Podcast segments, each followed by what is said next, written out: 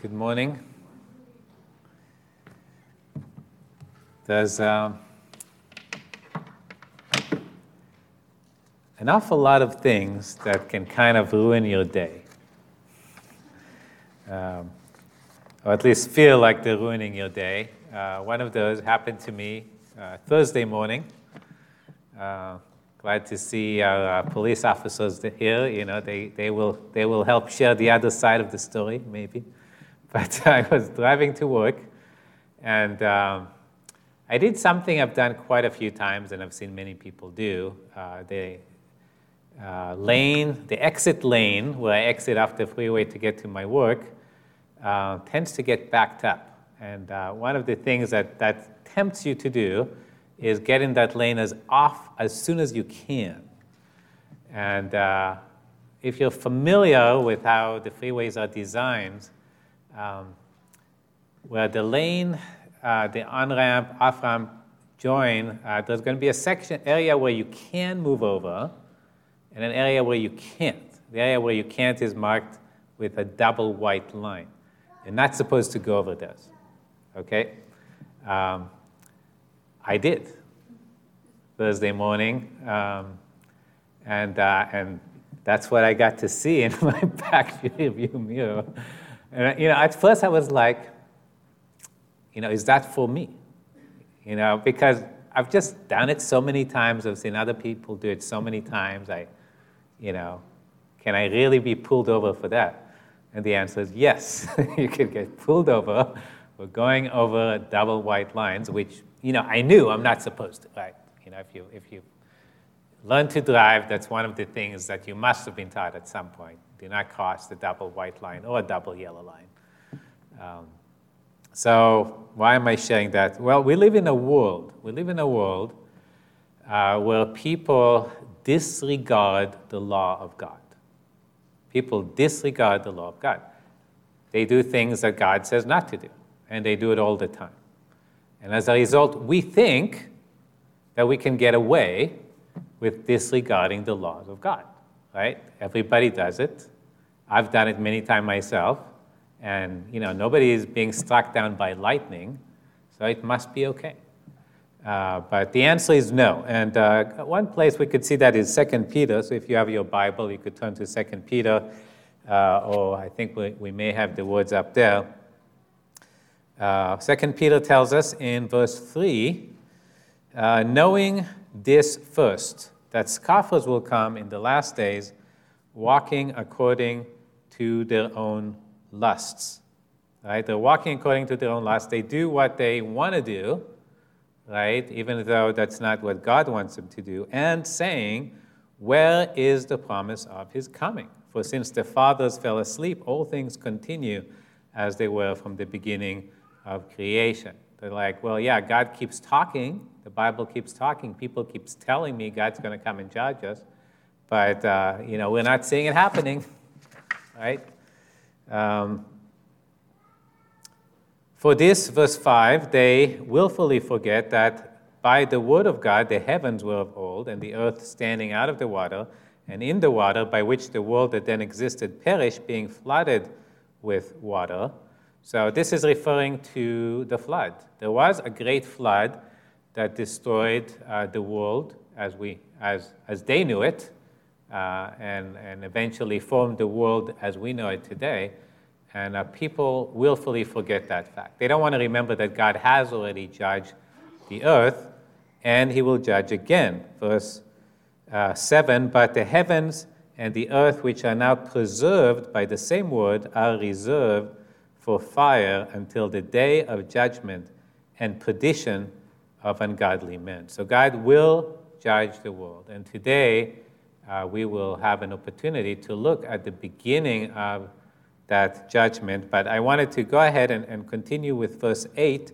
But, beloved, do not forget this one thing that with the Lord, one day is as a thousand years, and a thousand years as one day. The Lord is not slack concerning his promise, as some count slackness, but is longsuffering toward us, not willing that any should perish, but that all should come to repentance. God has been waiting uh, for people to repent and come to Him. He's not lazy uh, in applying his judgment. He's not weak and unable to apply his judgment, but he is patient, not wanting anyone to perish. And so he's been giving us time, been giving us time, been giving us time. And, and finally, as we continue on in our study of Revelation today, uh, we'll see the time has come when God will pour out his judgment on the earth, the beginning of pouring out his judgment on the earth. So, with that, uh, you can turn to uh, Revelation chapter 6. Luke started us. Oh, actually, wait, wait. Uh, there was one more thing I wanted to talk about. Um, and that is the type of judgment we're looking at today, and really we'll be looking at for the next uh, few months before we get to the final judgment. Usually, when we think about God's judgment, um, well, it, it, can be confused because there's many judgments that happen in the Bible, right? God uh, judged Adam and Eve, right, when they disobeyed Him and took from the, the fruit from the tree of the fruit of the knowledge of good and evil, right? And they got put out of the Garden of Eden, and death came into mankind. That was one judgment. The flood, we talked about. Um, the nation of Israel was judged by God for idolatry, and all the surrounding nations uh, were judged by God. Um, so, what kind of judgment are we talking about? Uh, I think that that picture uh, that's up there, or behind me rather, uh, captures some of it. Uh, you may remember uh, David covering it last week. He talked about this image that King Nebuchadnezzar saw in his dream and that Daniel had to come and interpret uh, the dream to him. And uh, he explained that that image represents nations. Uh, I, you could just look at that while I read the passage. Um, after, after, Dan, after Daniel describes to Nebuchadnezzar the meaning of, of the image he saw, so the head represented the Babylonian Empire, the chest, the arms represented uh, the Persia Mede, Empire. The uh, uh, thighs represented the Greek Empire, the legs represented the Roman Empire, and the feet actually represented what some people will call the future Roman Empire or world empire. These were all world empires. They, they ruled the world in their, their day. Uh, the feet uh, describing really this future empire that uh, will be fulfilled during these days of tribulation.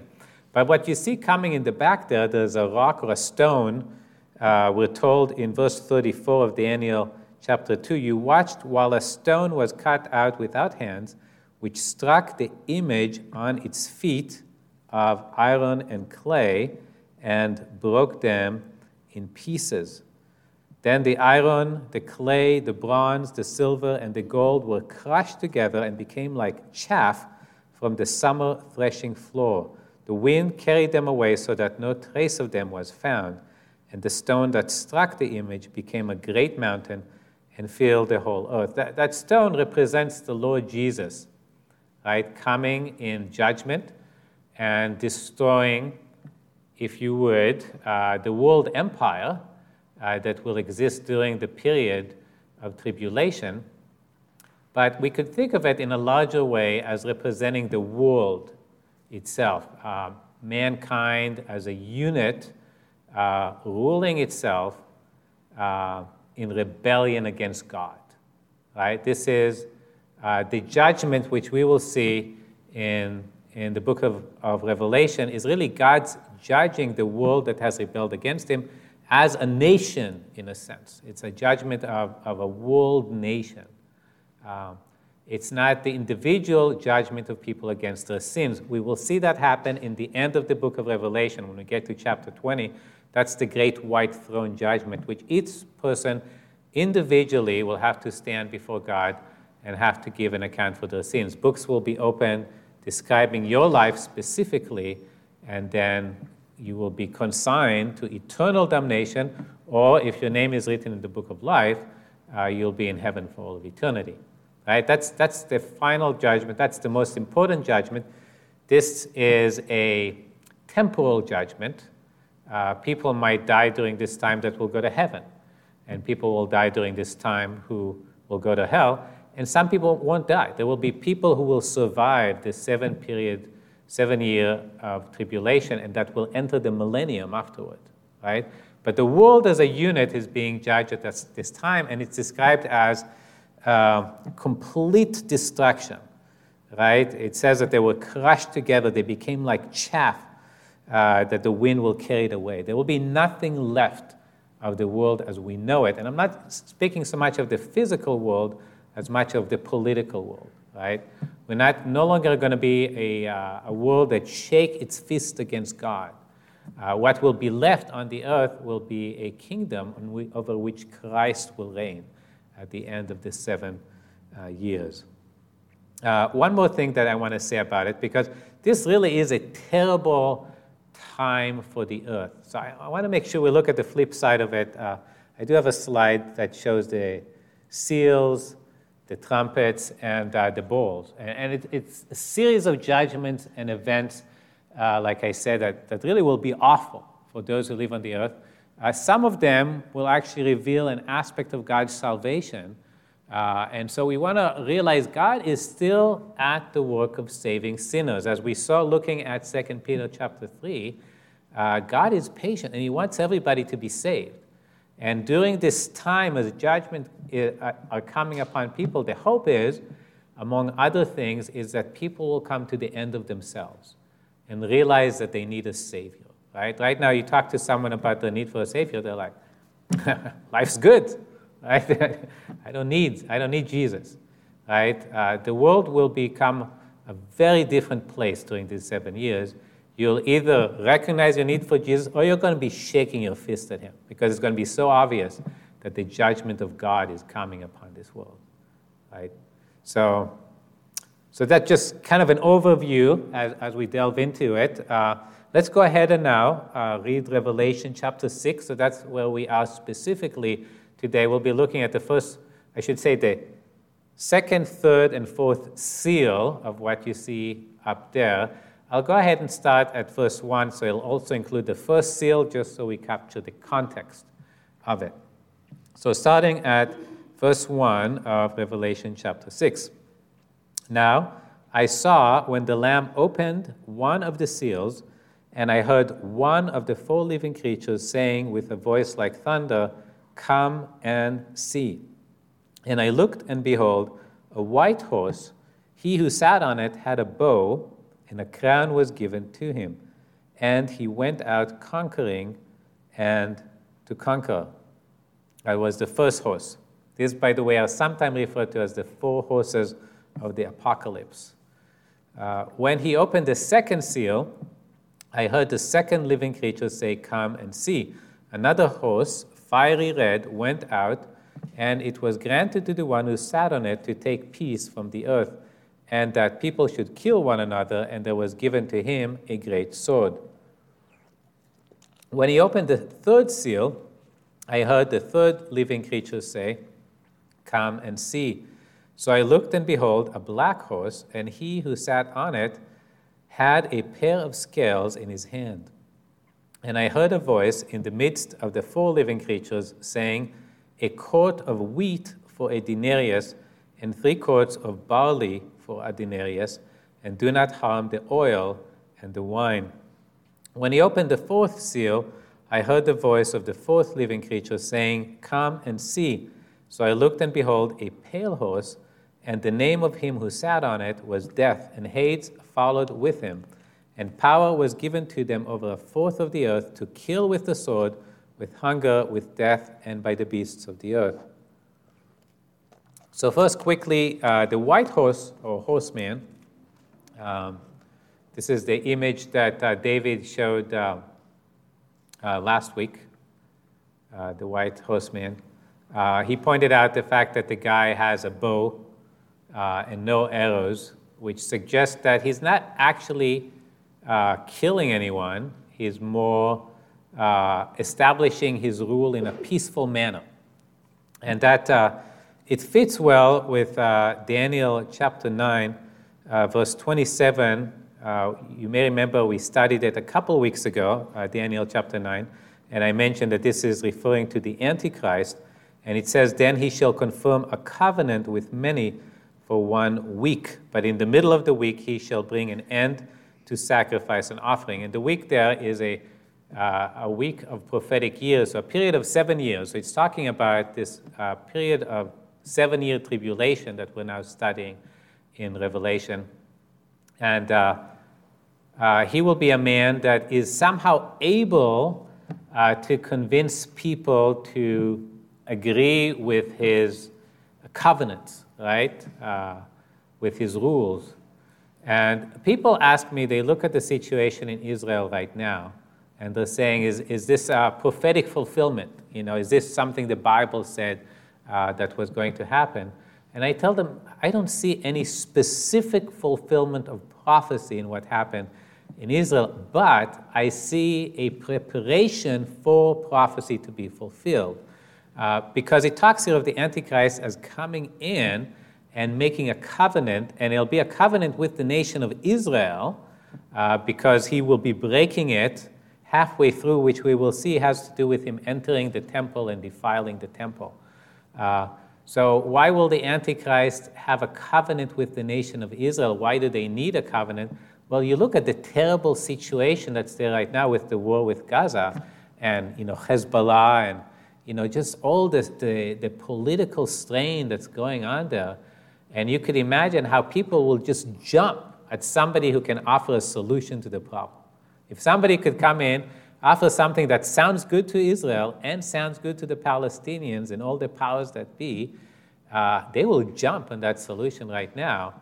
And uh, that person uh, is likely the Antichrist. Uh, so it suggests to me that uh, this could happen very soon, right? I, I, I, can't think of a period in my life uh, that was, there was more political strain than there is right now uh, in the nation of Israel. Granted, I've only been around for 49 years. You know, some of you have been around longer. But uh, yeah, this is, and I'll talk a little bit more about it later. Um, right now, Israel is, is um, it's like a hornet's nest, like never before during my time. Um, so very, they're very ready for this guy to show up and offer a covenant, right? They would jump at it. Um, okay, the second seal, that's where we're really starting our study. Uh, that's the, that uh, has a, a, red horseman. Red is often, you know, viewed as the color of blood, the color of war. Uh, it says here that um, uh, he will take peace from the earth uh, and that people should kill one another. Most people think of this as a war or many wars going on, and that does fit with um, what Jesus told his disciples on the Mount of Olives in, in, uh, his, during his last week when, during Jesus' ministry. His disciples came to him and they're like, okay, we, we're, we're beginning to get the picture that you're, not ready to take the throne in Jerusalem and rule as a Messiah. We're, we're just beginning to get it, right? Uh, so tell us, when will it happen? Okay? When will it happen? And, and he gives them a list of things to look forward to, to prepare them for his return. And uh, among them are these verses in Matthew 24, 6 and 8. It says, uh, And you will hear of wars and rumors of wars. See that you are not troubled, for all these things must come to pass, but the end is not yet. For nation will rise against nation, and kingdom against kingdom, and there will be famines, pestilences, and earthquakes in various places. All these are the beginning of sorrows. Everything he says in these verses matches with these uh, uh, three judgments we're looking at today uh, wars, uh, famines, pestilences, right? And Jesus called these the beginning of sorrows, which matches with the first three and a half years of the period uh, of tribulation. So we know this is happening at the beginning uh, of the period of tribulation. So wars, that we know that causes a lot of bloodshed. Uh, uh, during uh, World War II was probably the bloodiest war this world has ever seen, and about 50 million people died. a lot of them were actually civilians. Uh, but, uh, but yeah, that was a terrible, terrible bloodletting, uh, World War II. to try to put that in perspective, in the, in the end of this passage, it says that a quarter of the earth was killed. A quarter of the earth was killed by these three horsemen the red, the black, and the pale horse that's coming. Uh, so let's just assume that the death were evenly distributed, right? So one third of one fourth. So a fourth of the earth right now is about 2 billion people. There's like 7.7, 7.8 billion people right now. So let's say one fourth, 2 billion people are going to die uh, during, let's assume it's the three and a half years we're talking about now. Uh, and a third of them are going to die by uh, this people killing one another, right? War. Uh, so that would be two thirds of a billion people will be killed. Far more than, than any war before. Uh, but what, what I'm getting at is it's not necessarily going to be limited to what we call war. So we think of war, well, a bunch of soldiers going against a bunch of other soldiers and they kill each other. And it may not bother us so much because uh, I'm not a soldier, right? You know, I have my comfortable home here in Fremont, California. I don't really have to worry about uh, war casualties. Uh, but it's not what it says. It says people will be killing one another.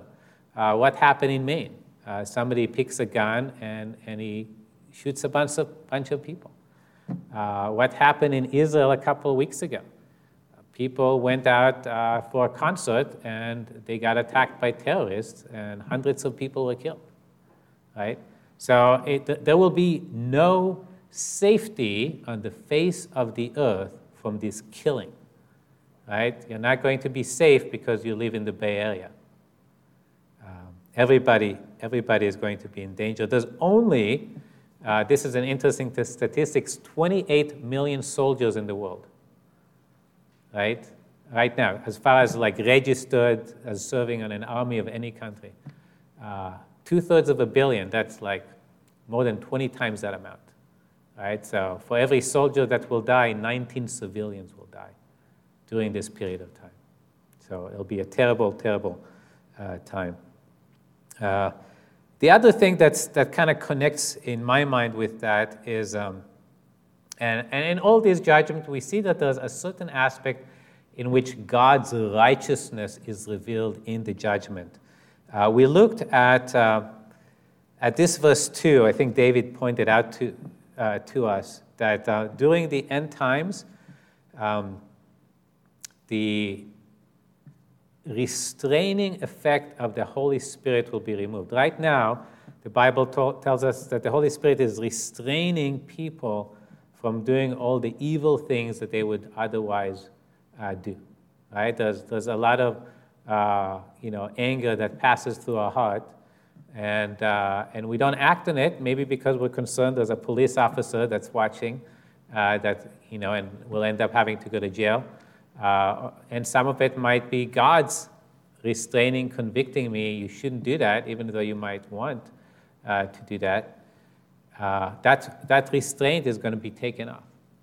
And so, this killing that's being done is the expression of people's sinfulness, right? Uh, we chose to rebel against God. We don't think we need to follow God. Uh, well, if I don't have to follow God, neither does my neighbor. Well, what if my neighbor wants to kill me? What's to stop him? Right? So, our justifying living a life as we want to instead of the life that God wants us to is opening us to this judgment. God says, fine, license to sin, right? Let's see what life is like on the earth when people do whatever they want to do, right? So, God is righteous in unleashing this judgment. He's letting us suffer the consequence of our sin. Adam and Eve chose to rebel against God. What happened? The sons killed one another, right? If you're not, if there's no standard of righteousness, if you're not going to follow God's law, what will protect you from other people doing what they want to do to you? So it's, it's God is, is righteous in expressing this judgment. Okay, the uh, next horseman, so this would be the third seal. A black uh, horse, horseman often does. Black uh, refers to, to woe.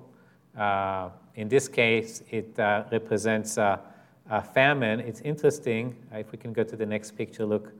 Uh, there's, uh, there's a pair of scales in his hand. I don't know how easy it is to see uh, in these pictures, but you can kind of see there's a pair of scales. Uh, they used to use it in commerce in the past.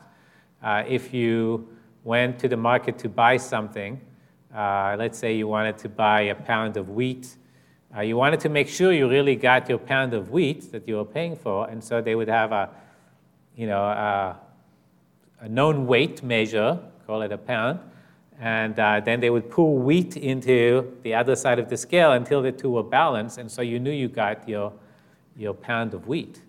Um, so it, it represents the fact that things would become uh, more expensive in a sense. Uh, and that's, that's what the verses say. Um, so he has a pair of scales, and then it says, I heard a voice in the midst of the four living creatures, saying, A quart of wheat for a denarius, and three quarts of barley for a denarius, and do not harm the oil and the wine. So it's, it's, the numbers may not mean much to us because uh, we don't deal with denariuses today. But a denarius was typically considered uh, one day's wage. So you'd work for one day, uh, you'd get a denarius. So I'm not going to make you do the math uh, I did it for you. Uh, this would basically translate you go to the store, and uh, your wife says, Can you please get a bag of, of, of wheat, sorry, flour for me, because I want to make some brownies or bread, you know, whatever it is that you want. I go to the store and I see this. Okay, uh, one of these will be $400. Okay. you sure you want to make brownies today? Well, the problem is this will not be just a one time occurrence. This will be the normal price for items during this period of, of three and a half years, right? And probably things will actually get worse later on. Uh, what does that mean? Uh, probably not making brownies. Uh, when we're making bread uh, for a house, we're probably going to very carefully make sure each person gets his fair portion. And a lot of people are going to die from starvation. This is what it means. Again, you know, thinking of the numbers, two thirds of a billion people are going to die from starvation during these three and a half years. Um, when I grew up, uh, the first famine I remember hearing about was in Ethiopia. There was a, a big famine in the mid 80s. Uh, and I heard about it because there was a lot of fundraisers going on.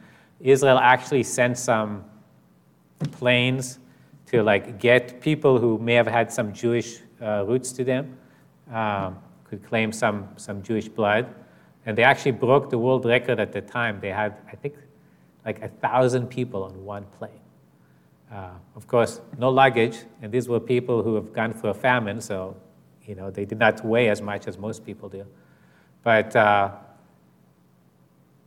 like one or two million people died. I mean, it was a terrible famine. One or two pe- million people died, which represented, you know, maybe two to five percent of the population, right? Which, which again is a terrible famine. Uh, this is going to be much worse what, what's coming upon the world. Um, terrible times. I, as I was preparing the sermon, a couple of times I wanted to, well, maybe I should have some pictures of what it looks like when people, you know, are died, being killed by people, what it looks like when people are dying from famine. I just couldn't bring myself to do it. I mean, you look at these images and it's like, I can't show this at church, right? I don't want to look at it myself. Uh, you know, it's, it's that terrible, right, what we're talking about. Uh, again, you know, we want to consider that God is righteous in what He's doing, as terrible as these judgments are. Uh, we don't think about it, but our food comes from God. Psalm 145 says, uh, The Lord upholds all who fall and raises up all who are bowed down. The eyes of all look expectantly to you, and you give them their food in due season. You open your hand and satisfy the desire of every living thing. All our food comes ultimately from God. Yes, we, we can claim, uh, well, I worked for it, you know, I, I have a job and I'm paying for it. Uh, if I was a farmer, I can claim, well, I grew it, I worked with the labors of my hand. And yet, uh, ultimately, these things come from God. Uh, and that will become very obvious during this period of tribulation where there'll be scarcity throughout the whole earth. Uh, nobody uh, will be able to you know, change what is happening. That doesn't matter how hard you're going to work, how much money you have. Uh, you're not going to be able to fix this problem of scarcity uh, and, and see loved ones perhaps uh, die from starvation. Ultimately, uh, God is the one who gives us, and we don't recognize it, we don't thank Him for it. And so God is righteous if He decides to withhold food from us. We, we have no right to complain. Uh, the fourth uh, seal uh, is, brings about the, the pale horse. We talked about generally uh, that is associated uh, with pestilence because if you would remember, Jesus talked about wars, famines, and pestilences uh, hitting the earth. And um, we're familiar with uh, pestilences. Uh, we just went through COVID. Um, that was uh, perhaps bad enough. Uh, all, all of us uh, were shut up in our houses for a time, trying to minimize the casualties. I took a recent look at the statistics for COVID, and this is what, what you will see. It, it shows the number of people who got sick uh, and the number of people who died. Uh, probably the numbers are somewhat low, uh, certainly as far as the number of people who got sick. I think at this point, probably 8 billion people had COVID. Uh, but the number of people died uh, is probably closer to the actual truth. So this shows 7 million people died. Uh, and again, it's, you know, terrible. I, I don't have any loved one that died from COVID, but I know of people, uh, I knew people who, who died uh, from COVID, so it certainly was bad enough. But 7 million people, uh, two thirds of a billion people, right? That's, that's a factor of 100. 100, more pe- 100 times more people are going to die from pestilences during this time. Uh, and it won't likely be a single disease, right? You're not going to be able to go to the doctor, well, okay, here's, here's the shot, he'll fix that, because there'll be many pestilences, many different kind of diseases are going to hit mankind all at once. Um, again, thinking of God's righteousness in it, we don't um, appreciate the, how much control God has over uh, our lives. Uh, I was thinking of... Um, uh, I kind of referred to Adam and Eve's uh, sin and being put out of the garden. They were also judged um, in other ways. Uh, in uh, Genesis 3:17, uh, God uh, says to Adam, "Because you have heeded the voice of your wife and have eaten from the tree of which I commanded you, saying, You shall not eat it. Cursed is the ground for your sake." In toil you shall eat of it all the days of your life, both thorns and thistles it shall bring forth for you. And you shall eat the herb of the field. In, in the sweat of your face you shall eat bread till you return to the ground, for out of it you were taken, for dust you are, and to dust you shall return. So uh, God could have just killed Adam and Eve when they sinned against him. Right? That could have been the end of mankind. Uh, but God chose to, while, while they did die spiritually, meaning they became separated from God, and if God wouldn't do uh, anything to prevent it, they would die eternally. They would be separated from God for all of eternity in the lake of fire. But right now, they had a span of time on the earth. They got to live like you and I do, uh, with these bodies that God gave us, but God made sure that it would not be a comfortable life. Right? They would have these thorns and thistles. Uh, they'd have to sweat. They'd have to work hard. Uh, why? Why? Because God doesn't want them to think things are okay. Imagine what it would be like if life would be perfect for them, and then they died, and then they went to hell. Right? They'd be like, I didn't know. I thought life was just going to be perfect, and you know, everything is good, and yeah, maybe one day I, I'm no longer here. But God wanted them to know things are not perfect. You are separated from me. You've sinned against me, uh, and there's eternal judgment waiting. And these thorns, all these bad things that happen in this life, are to be a reminder, a warning to us things are not well. You need a Savior. You need a Savior.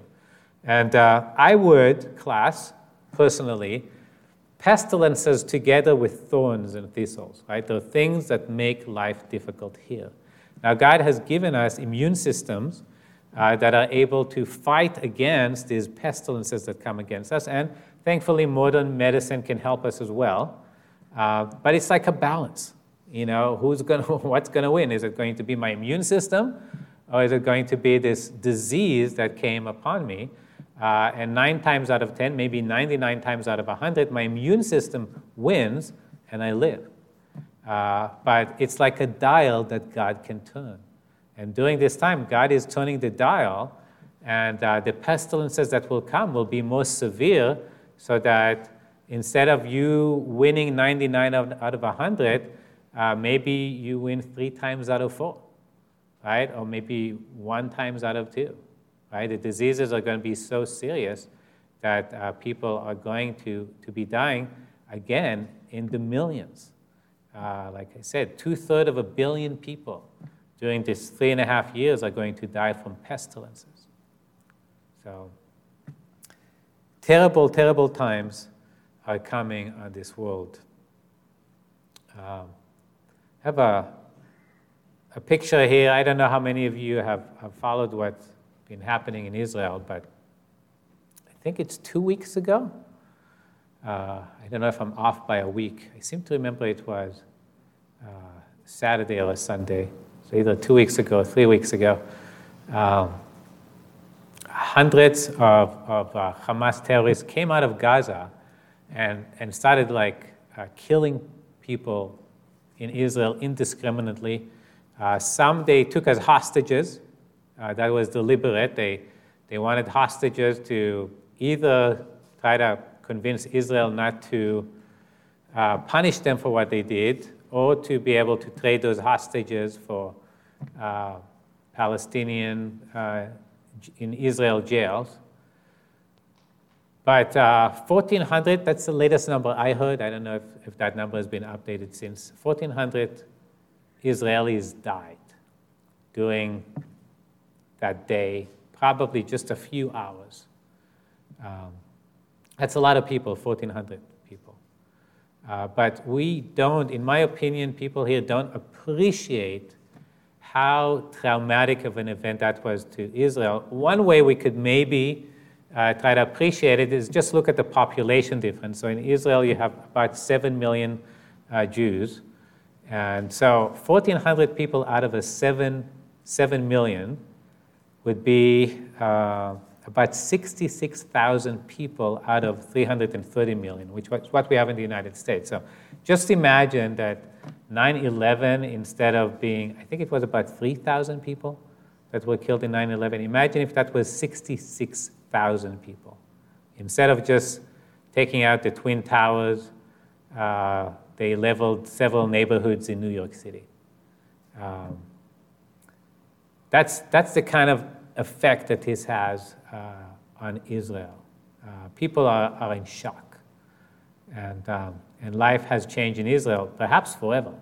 Like I said, just mentally speaking, uh, people are so ready for some solution, right? And, and there's just no, no easy solution uh, to that problem. So I'm trying to translate that. What would it be like uh, during these three and a half years? How traumatic is that going to be uh, on people going uh, through that? Uh, in Israel, you could kind of say this Everybody knows someone who lost someone, right? But not everybody lost someone. I, I haven't lost any, any friends or relatives during this event. Uh, but I know people that lost people, right? Uh, what would it be like when a quarter of the population died?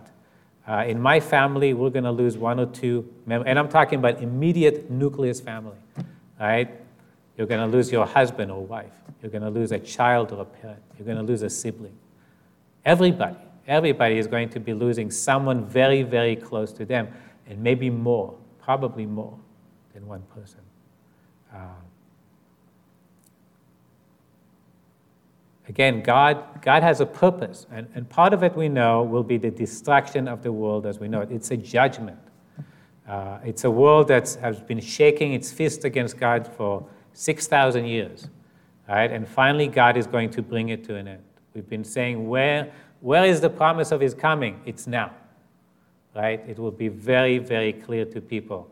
Uh, at the end of the chapter, chapter 6, People are going to be hiding in caves and under rocks of the mountain, saying to the mountains and the rocks, Hide us from the face of him who sits on the throne and from the wrath of the Lamb, for the great day of his wrath has come. There's going to be no doubt, right? People will know the judgment of God has finally come upon us.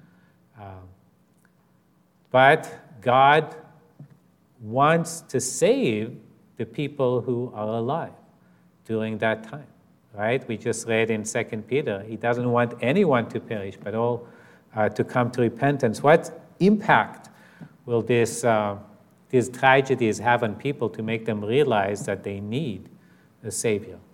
And we know, as we continue to study in Revelation, there will be a great multitude, a great multitude which no one can number, that will come out of the tribulation period and will be clothed in white and will be with God for all of eternity. So praise God, He's using these terrible times uh, for the salvation of people. Uh, I think it was uh, three weeks ago when we were looking at um, this interlude. Uh, so, right before this judgment started in chapter 5, uh, God.